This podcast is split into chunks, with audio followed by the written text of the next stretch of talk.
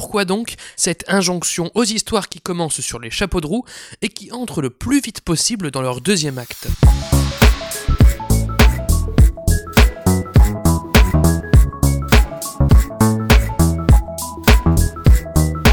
Salut et bienvenue dans ce 49e numéro de Commencer raconter, le podcast qui déconstruit les scénarios un dimanche sur deux. Aujourd'hui, embarquons dans un voyage explosif avec le thriller américain Sorcerer, intitulé en France Le convoi de la peur. Écrit par Wallon Green, adapté du roman Le salaire de la peur de Georges Arnaud, réalisé par William Friedkin et sorti au cinéma en novembre 78.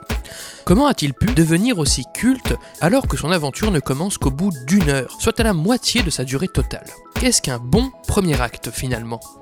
On en parle tout de suite.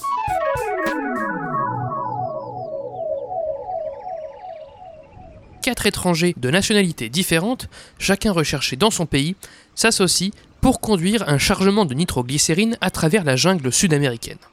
Extrait de la bande-annonce. Four men, condemned by their past, robbed of their future, trapped in a life that was also a death. Four men take an incredible chance, face an impossible challenge, and risk the only thing they have left to lose.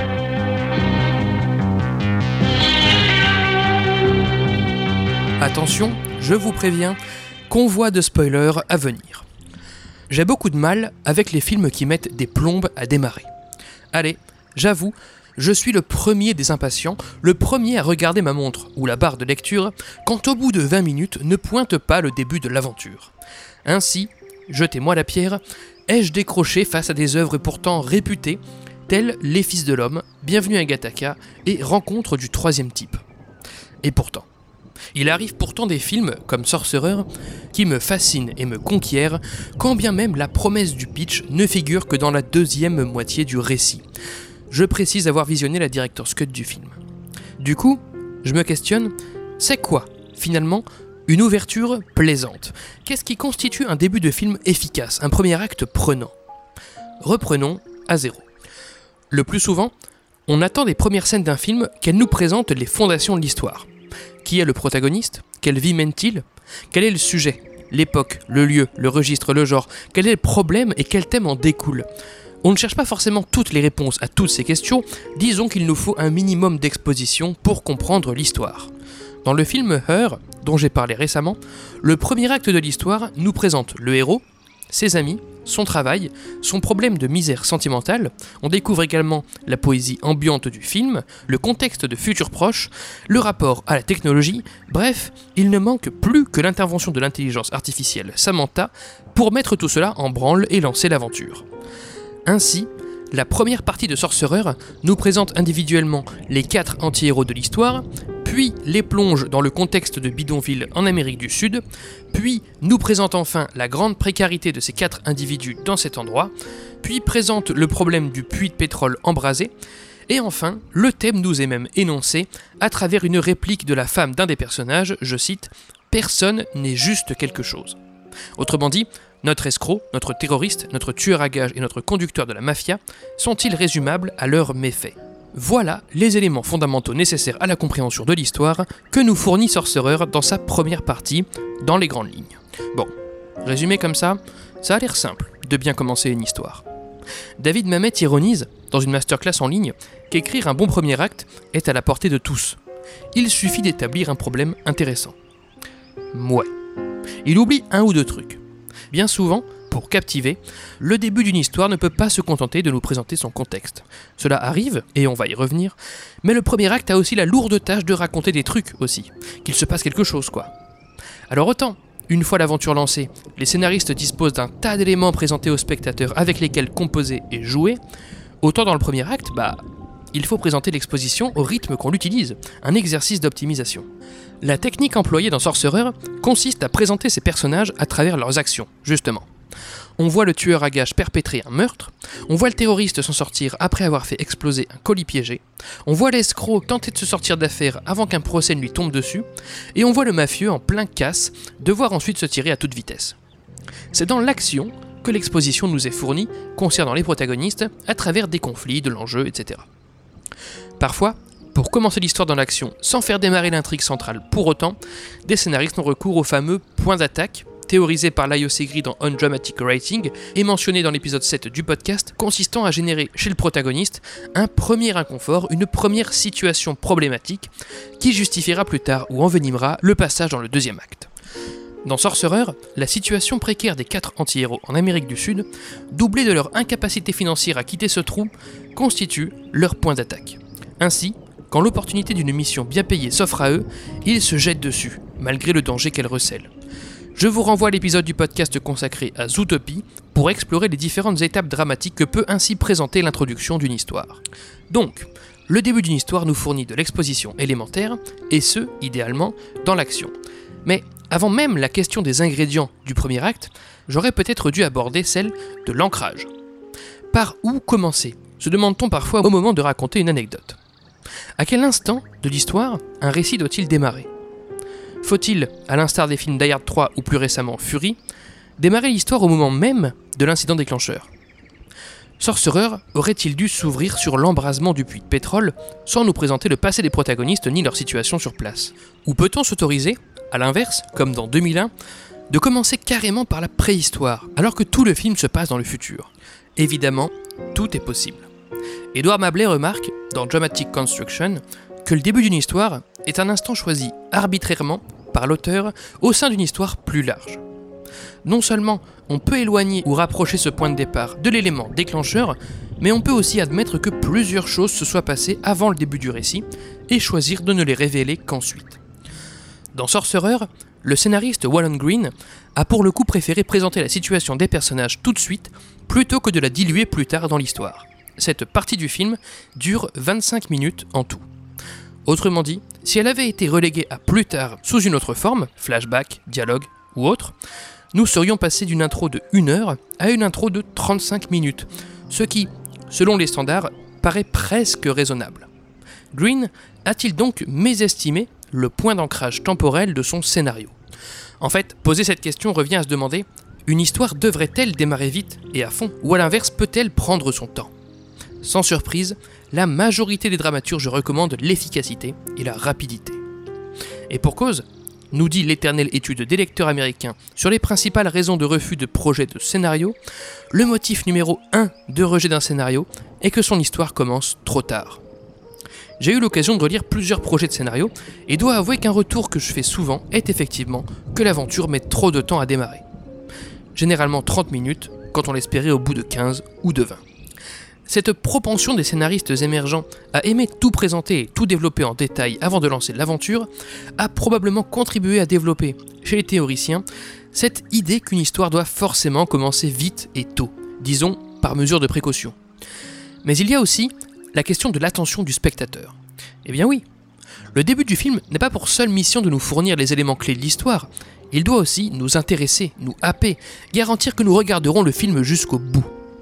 Ainsi, plusieurs médias en ligne dédiés au scénario, tels Screencraft ou The Script Lab, martèlent dans leurs articles d'accrocher le spectateur en 10 minutes chrono, avec au moins l'incident déclencheur à la dixième minute.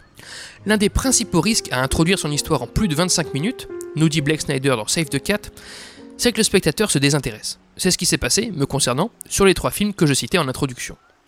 Les actes 2 et 3 du récit peuvent être absolument incroyables si on l'a décroché avant, et bien trop tard. Cela devient très compliqué de raccrocher pour le spectateur. Des dramaturges comme Layo Segri vont encore plus loin et déconseillent même de commencer par dresser une atmosphère. Le conflit doit démarrer tout de suite, sans attendre. L'idée n'est même pas d'accrocher dans les 10 ou 15 ou 25 premières pages, mais bien dans les deux premières pages, autrement dit dans la première scène, quitte ensuite à proposer une ou deux scènes plus calmes. Pensez à tous ces films d'horreur qui, pour accrocher le spectateur, commencent sur une scène de meurtre, pour donner le ton et l'horreur du truc, avant de s'autoriser quelques scènes d'introduction plus douces. Les Scream, les films d'Alexandre Aja, Carrie, Martyr, 28 semaines plus tard, et j'en passe. Même, plus généralement, quel est le dernier blockbuster à plus de 150 millions d'euros que vous ayez vu démarrer sur autre chose qu'une scène de conflit? Combien pouvez-vous en citer sur les deux décennies passées? Sorcerer compte parmi les films qui s'ouvrent sur du conflit puisque nous sommes introduits d'entrée de jeu au tueur à gages à Veracruz qui abat un homme dans sa chambre d'hôtel. Plus que de rentrer vite dans l'acte 2, l'industrie du cinéma invite à attaquer d'entrée de jeu. Et puis, il y a les irréductibles. J'ai nommé les cahiers du cinéma et leur anti-manuel de scénario. Heureusement qu'ils sont là, eux, parfois.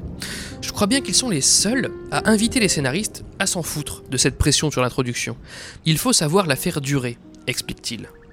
Car derrière cet appel au premier acte explosif, il y a un appel au rythme. Or, pour suivre les cahiers, le scénariste ne doit pas forcément viser une vitesse homogène, calibrée ou même sensée. Prenez Sorcerer. 25 minutes de conflit, puis 15 minutes d'atmosphère et de léger conflit, puis 20 minutes de mise en marche, puis une heure de tension presque non-stop. Et le film fonctionne. De même, beaucoup de films, malheureusement pas les plus commerciaux, reposent sur un récit avec son rythme propre, qui ne présente pas forcément un crescendo permanent. Par exemple, Once Upon a Time in Hollywood, qui ne décolle que dans ses 20 dernières minutes. Ou Irréversible, qui repose carrément sur un décrescendo, depuis un début très trash vers une fin plus calme. Ou encore Des Hommes et des Dieux, qui demeure calme et serein sur toute sa durée. Si un récit repose sur un rythme différent, alors pourquoi s'imposer une introduction vive comme on s'imposerait un climax explosif? Force est de constater, cela dit, que les démarrages rapides sont considérés comme la norme. De fait, un film qui prend son temps doit, quelque part, forcément le justifier, là où les œuvres qui démarrent en 15 minutes le font bien souvent par défaut. Si, par exemple, des films comme Fruitvale Station ou Elephant ne présentent quasiment aucun conflit avant leur fin, ils racontent une histoire vraie, tragique, dont le spectateur connaît et redoute l'issue. Ces films cherchent à témoigner du quotidien insouciant dont bénéficiaient justement les personnages avant que tout ne bascule, par contraste avec les dernières scènes. La construction est alors justifiée par l'intention du film. Dans son livre Writing Screenplays at Cell, Michael Hodge évoque un compromis intéressant. Pour lui, les dix premières pages ne servent pas à accrocher, mais à séduire. Comprenons par là qu'il est possible de prendre son temps au sein d'une introduction courte de 10 minutes. Séduire dans les 10 premières minutes, nous dit-il, signifie qu'on a 10 minutes pour le faire. Ce théoricien coupe ainsi la poire en deux, invitant les scénaristes à démarrer tôt, mais pourquoi pas tranquillement s'il le faut. Et ce n'est pas bête. Récemment, j'ai vu le film New York 1997 de Carpenter. Le film nous bombarde d'enjeux, de conflits et d'objectifs dans son premier acte les habitants de Manhattan sont parqués sur une île, et le président s'est craché en avion sur cette île, et il avait une mallette donc il faut la récupérer, et le héros a seulement 24 heures pour la récupérer, et le héros a un collier explosif au cas où il se fait la malle. Dans ce cas de figure, le début du récit est saturé de dramaturgie artificielle, où les éléments s'amoncellent et sortent un peu de nulle part.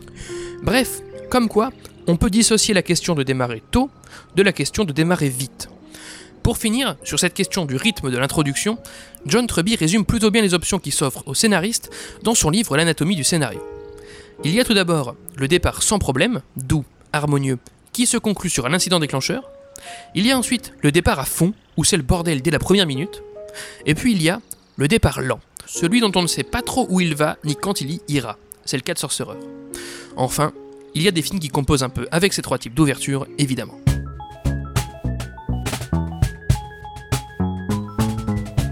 Read people that you like um, and try to figure out why you like them. And when you see something or read something that you don't like, try to figure out why you don't like that. Be a diagnostician. Penchons-nous maintenant plus particulièrement sur le cas de Sorcerer. Je vous propose d'étudier ce qui fait, selon moi, de ce classique de Friedkin un film dont la construction fonctionne très bien. Commençons par rappeler le contenu de sa première heure. Tout d'abord, on nous introduit donc le tueur à gages, Nilo, interprété par Francisco Rabal. Il exécute un inconnu dans un hôtel d'une grande ville mexicaine, cela ne dure qu'une minute. Puis, nous voilà à Jérusalem. Kassem, interprété par Amidou, déambule avec des amis dans les rues et prend le bus avec eux. En fait, ils viennent de faire exploser un bâtiment. Les trois terroristes, de retour dans leur logement, font leurs affaires en quatrième vitesse pour se barrer, mais les militaires les ont retrouvés à temps et bouclent tout le quartier. L'un des trois est tué, un autre est arrêté, seul Kassem se tire d'affaire au milieu de la foule de civils. Ce deuxième segment de l'histoire, quant à lui, a duré 6 minutes. Direction Paris. Victor Manzon, banquier parisien, vit sa petite vie de bourgeois dans son appartement luxueux. On informe cet homme qu'une magouille de son entreprise a été découverte et qu'il doit l'éponger sous 24 heures. Victor rejoint ses associés, les engueule et exige une solution à un collaborateur, sinon quoi, la prison les guette. Le lendemain, à table dans un restaurant gastronomique, Victor est demandé par ce collaborateur qui lui confesse, dans l'intimité, n'avoir pas réussi à convaincre un certain interlocuteur de les aider. Victor insiste pour qu'il insiste. Le collaborateur se suicide. Comprenant qu'il est cuit, Victor règle la note du restaurant, laissant sa femme et une amie à table. Il fuit en catimini. Ce troisième segment de l'histoire a duré 9 minutes. Enfin, ville d'Elizabeth, dans le New Jersey, Jackie Scanlon, interprété par Roy Scheider, perpétue un casse dans le sous-sol d'une paroisse avec d'autres membres de la mafia irlandaise. Durant l'intervention, un prêtre est malheureusement victime d'un coup de feu. Les mafieux s'en sortent, Jackie est au volant, mais une certaine agitation dans l'habitacle cause une seconde d'inattention qui mène Jackie à l'accident. Certains mafieux décèdent, d'autres désertent et le butin s'envole. Jackie est désormais fauché, poursuivi aussi bien par les flics que par les proches du prêtre blessé qui veulent sa peau. Un ami conseille à Jackie de disparaître et lui fournit un billet d'avion pour une destination qu'il ne connaît pas lui-même. Ce quatrième segment a duré 8 minutes. En 25 minutes au total, inégalement réparties entre 4 séquences, Wallon Green a ainsi dépeint la backstory des personnages. Nous voilà enfin en Amérique du Sud, dans le bidonville non identifié. Les 15 minutes suivantes du récit nous présentent le nouveau quotidien des quatre anti-héros, réduits à la solitude, à de fausses identités et à des jobs ingrats physiques et mal payés. Tous veulent se tirer, aucun n'a l'argent pour, sauf peut-être le tueur en série qui vient à peine de débarquer. L'Américain est même raquetté par des militaires qui découvrent sa clandestinité. Bref, tout cela contraste avec le passé de ces personnages, ils ont clairement tout perdu, de leur entourage, leur confort, à leur métier. Nous voilà arrivés à 40 minutes de film et on ne sait toujours pas où il va. Seulement maintenant intervient l'élément déclencheur général de l'histoire, l'embrasement d'un puits de pétrole du site de forage à proximité suite à un attentat. Dans les 20 minutes suivantes, tout s'enchaîne et l'histoire prend forme. Une colère, au bord de la guerre civile, prend forme dans le bidonville après le décès de nombreux ouvriers lors de l'explosion.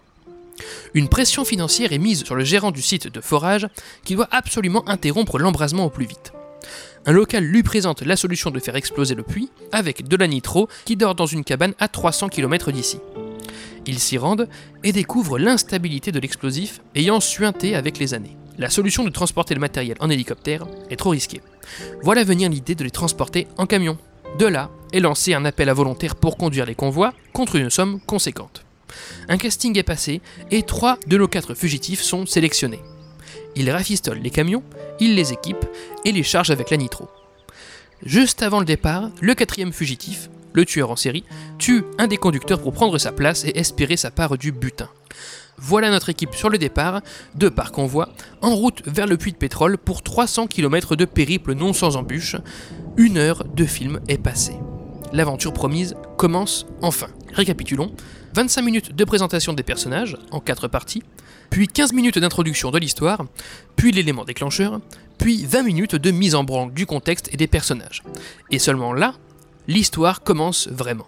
Avez-vous déjà vu un film construit comme cela? Moi non. Alors effectivement, fournir autant d'expositions sans donner de direction risque de désintéresser. Effectivement, enchaîner quatre situations qui se ressemblent risque de lasser. Effectivement, une fois dans le bidonville, s'autoriser 15 minutes supplémentaires pour planter le décor risque de décourager. Effectivement, attendre une heure avant d'offrir au spectateur ce qu'il est venu chercher risque de le frustrer. Mais, plutôt qu'étudier des récits au premier acte parfaitement optimisés, j'ai choisi aujourd'hui d'étudier en quoi un démarrage tel celui de Sorcerer a tout de même de bonnes raisons d'être construit ainsi. Et je ne doute pas que certains d'entre vous sauront m'expliquer en quoi les trois films que je mentionnais plus tôt ont également de bonnes raisons de prendre leur temps. Il y a une affaire de goût aussi, hein. je ne la sous-estime pas. Pour commencer, la construction est justifiée sur le plan thématique. Pour rappel, de l'aveu même du Friedkin dans ses mémoires, le convoi de la peur raconte que les hommes ne sont pas juste quelque chose.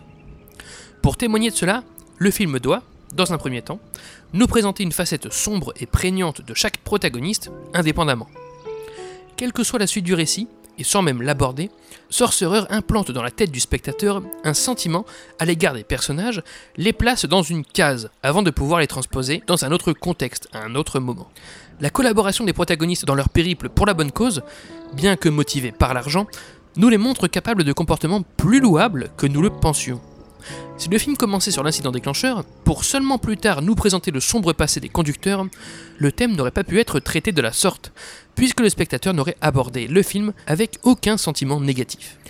Ensuite, la première heure de Sorcerer n'est pas juste un enchaînement interminable d'exposition et d'atmosphère. On l'a dit, elle présente des scènes de tension au début, puis un point d'attaque pour les personnages dans le bidonville, et enfin un incident déclencheur suivi d'enjeux forts. L'introduction est bien dynamique et non statique. Mais au-delà de ça, les quatre premières séquences ne font pas forcément partie du début de l'histoire à proprement parler. Robert Mackie évoque, dans son livre Story, le fait qu'un récit peut très bien démarrer tard si sa première partie relève davantage du prologue que de l'introduction. Autrement dit, si elle constitue une histoire complète en elle-même plutôt que de simplement planter le décor. Les quatre anciennes vies de nos quatre anti-héros sont effectivement des histoires entières, avec un début, un milieu et une fin. Elles ne dépendent en rien de ce qui suit et sont captivantes par elles-mêmes. Ensemble, elles constituent le prologue de Sorcerer. Mais, me répondrez-vous, c'est inexact. Elles constituent quatre prologues, et donc la question de la redondance et de la potentielle lassitude se pose toujours. Je me réfère alors cette fois aux propos de Mabley, toujours dans Dramatic Construction, où il remarque que, régulièrement, quand les éléments de l'histoire ne portent pas une intrigue centrale, il y a une unité compensatrice.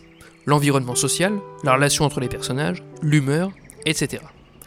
C'est le cas par exemple dans les films à sketch, qui le plus souvent gravitent autour d'un même sujet, comme Les Infidèles ou La balade de Buster Scruggs. Eh bien, les quatre séquences introductives de Sorcerer forment bel et bien un seul et même prologue, sur le même modèle puisque toutes, excepté la première mais qui ne dure qu'une petite minute, racontent la déchéance d'un hors-la-loi.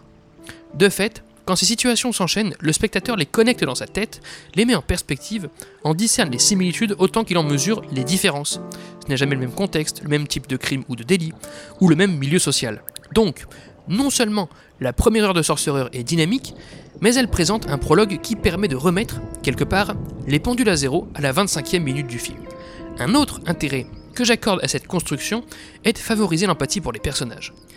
Déjà, nous sommes dans une forme de confidence.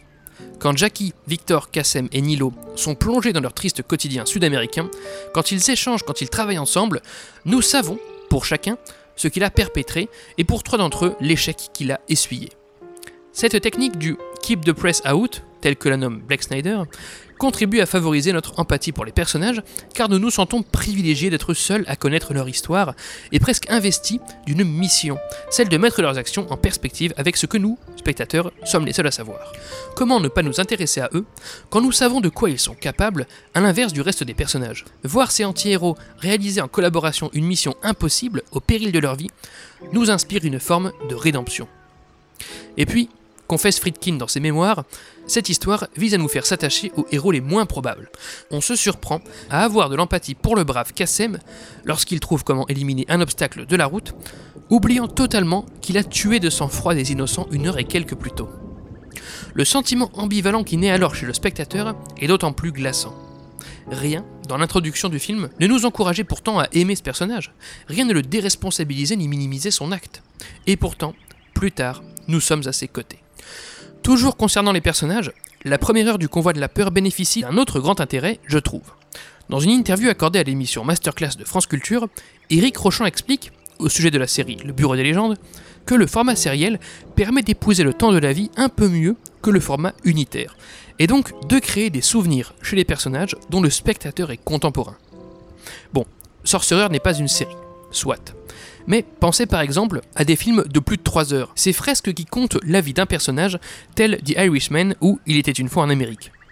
Quand l'œuvre se termine, nous éprouvons la mélancolie des personnages, nous la partageons, nous avons le même sentiment de chemin parcouru comme si nous l'avions parcouru nous-mêmes.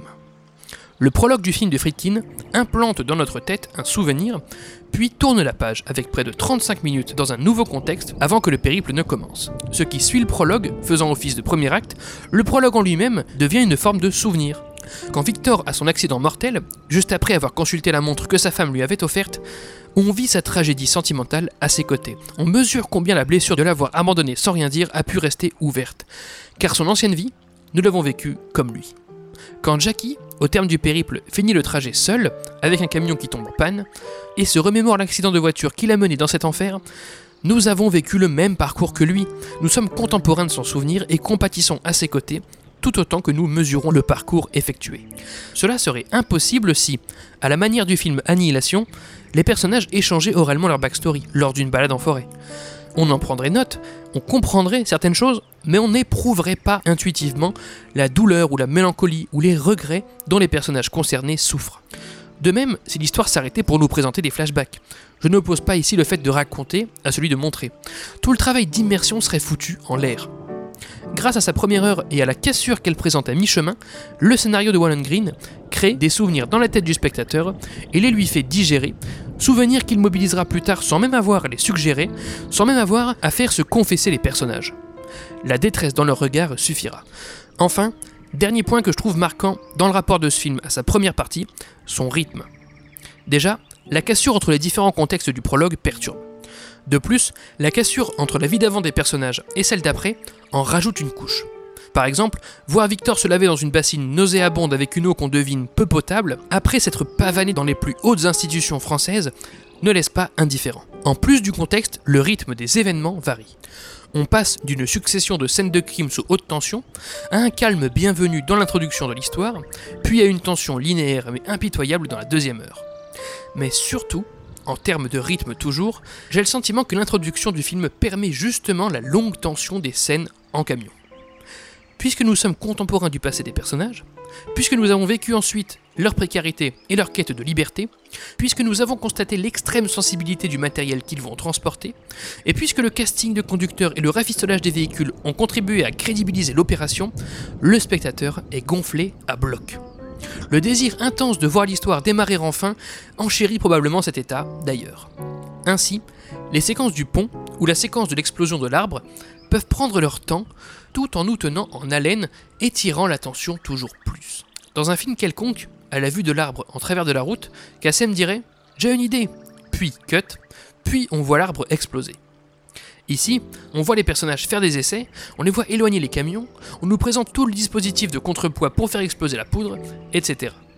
L'enjeu est tel, notre crainte pour les personnages est telle, notre connaissance de la dangerosité et de l'instabilité de cette nitroglycérine est telle, que nous sommes accrochés à chaque instant de cette opération. Nous encaissons d'autant mieux l'heure presque ininterrompue de péripéties qu'elle a été précédée de nombreux préparatifs. Finalement, la construction de la première heure de l'histoire a permis, je le pense, de décupler l'impact de la deuxième heure du film et de la rendre d'autant plus mémorable. Aurions-nous été aussi apeurés quand les personnages passent le pont si nous n'avions pas eu le temps de nous attacher à eux et si nous n'avions pas mesuré l'enjeu comme la difficulté des préparatifs Le dosage est complexe. Dans certains films, des personnages meurent et cela ne nous fait rien. Dans d'autres, des personnages risquent la moindre égratignure et nous balisons d'avance. En bref, pour finir sur cette analyse, certains films ont parfois de très bonnes raisons de construire leur introduction différemment, de la voir parfois lente ou parfois même longue, et savent autant comment y pallier que comment en jouer. Dans une interview accordée à la chaîne YouTube de Théo Mandar, Guillaume Desjardins, membre du collectif Les Parasites, a par exemple remarqué qu'il est normal qu'un film comme Victoria de Sebastian Schipper mette du temps à démarrer, car le principe du plan séquence ininterrompu impose une exposition linéaire et dépourvue d'ellipses. J'aimerais juste, avant de vous quitter, que l'on se questionne en aparté sur cette injonction aux premiers actes brefs. Il n'est pas seulement question de capter l'attention. À la base peut-être, mais parfois cela est poussé à un point qu'on ne juge pas forcément nécessaire. Alors pourquoi plébisciter à ce point l'efficacité des premiers actes? J'imagine que vous connaissez le biais cognitif dit de l'apogée fin, cette mémoire sélective dont nous faisons preuve et qui a tendance à garder d'une expérience le sentiment qui prédominait chez nous, notamment à la fin. Prenez Sorcerer, on adore la deuxième partie, du coup, on en retient surtout ça. Eh bien, a remarqué Aaron Sorkin dans une masterclass en ligne, si les 15 dernières minutes d'un film forgent la vie du spectateur, les 15 premières minutes témoignent du potentiel au producteur. Les producteurs débordent de propositions de scénarios, de sollicitations diverses, et quand une histoire nous tombe des mains au bout de 10 à 15 pages, on lui laisse pas sa chance. On passe parfois à la suivante. Je n'ai pas travaillé dans la production du cinéma, donc ne saurais pas vous dire si cet adage se vérifie. Il me semble, néanmoins, probable. La quête de l'attention du spectateur est une chose, mais je pense qu'un spectateur a moins de chances de changer de film au bout de 10 ou 15 minutes qu'un producteur a de chances de changer de scénario au même terme. Ce besoin frénétique d'être rassuré dès les premières pages d'un projet pour pouvoir rassurer ensuite ses collaborateurs dans un milieu aussi concurrentiel et impitoyable que celui du cinéma, peut contribuer à retenir dans la passoire les scénarios qui prennent leur temps. Cela va de pair avec la quête de l'attention du spectateur. Voilà pourquoi, bien souvent, les longs premiers actes témoignent d'une certaine liberté accordée aux auteurs. Friedkin a sorti Sorcerer après L'Exorciste et son succès critique et box-office colossal, le champ était libre pour lui. Cela dit, l'échec commercial du film a contraint ensuite les Européens à voir Sorcerer amputé de 40 minutes à l'époque. Quand Besson a sorti Valérian, oui, je m'apprête à dire du bien de ce film, personne d'autre que lui n'avait le dernier mot sur le scénario. Ce qui lui a permis de nous proposer, dans un film à 200 millions, une introduction sans conflit. Une harmonie d'abord entre civilisations spatiales, puis sur une planète en particulier. Une aubaine trop rare pour un film de cette envergure. A l'inverse, Star Wars 7 ne nous a pas bercé tranquillement à l'arrivée de sa nouvelle trilogie. Non, on se tape forcément un assaut rempli de personnages sur une planète qu'on ne connaît pas, avec l'armée dirigée par Kylo Ren, dont déserte d'ailleurs le Stormtrooper Finn, etc. Voilà pourquoi les films qui prennent leur temps ne témoignent pas seulement d'un choix artistique, mais déjà d'une rare liberté que l'auteur a pu s'accorder fondu au noir pour ce 49e numéro de Comment c'est raconté. Merci pour votre écoute, j'espère qu'il vous a intéressé. Retrouvez toutes les sources de cet épisode et tous les liens du podcast dans la description et sur ccrpodcast.fr, dont Facebook, Insta, SoundCloud, Spotify, tout ça, mais encore et surtout Apple Podcast. Pour ce dernier, je vous invite à laisser 5 étoiles et un commentaire, c'est très important pour le référencement du podcast. Podcast dont l'habillage musical était signé Rémi Le Sueur, je le rappelle, et le Nona Tetra Conta remercie. N'oubliez pas qu'une retranscription de chaque numéro de Comment c'est raconté est disponible sur Medium pour pouvoir lire les analyses à tête reposée. Je m'appelle Baptiste Rambaud, disponible sur Twitter pour répondre à vos questions, à vos réactions, et vous donne donc rendez-vous dans deux semaines pour la 50e séance. Ciao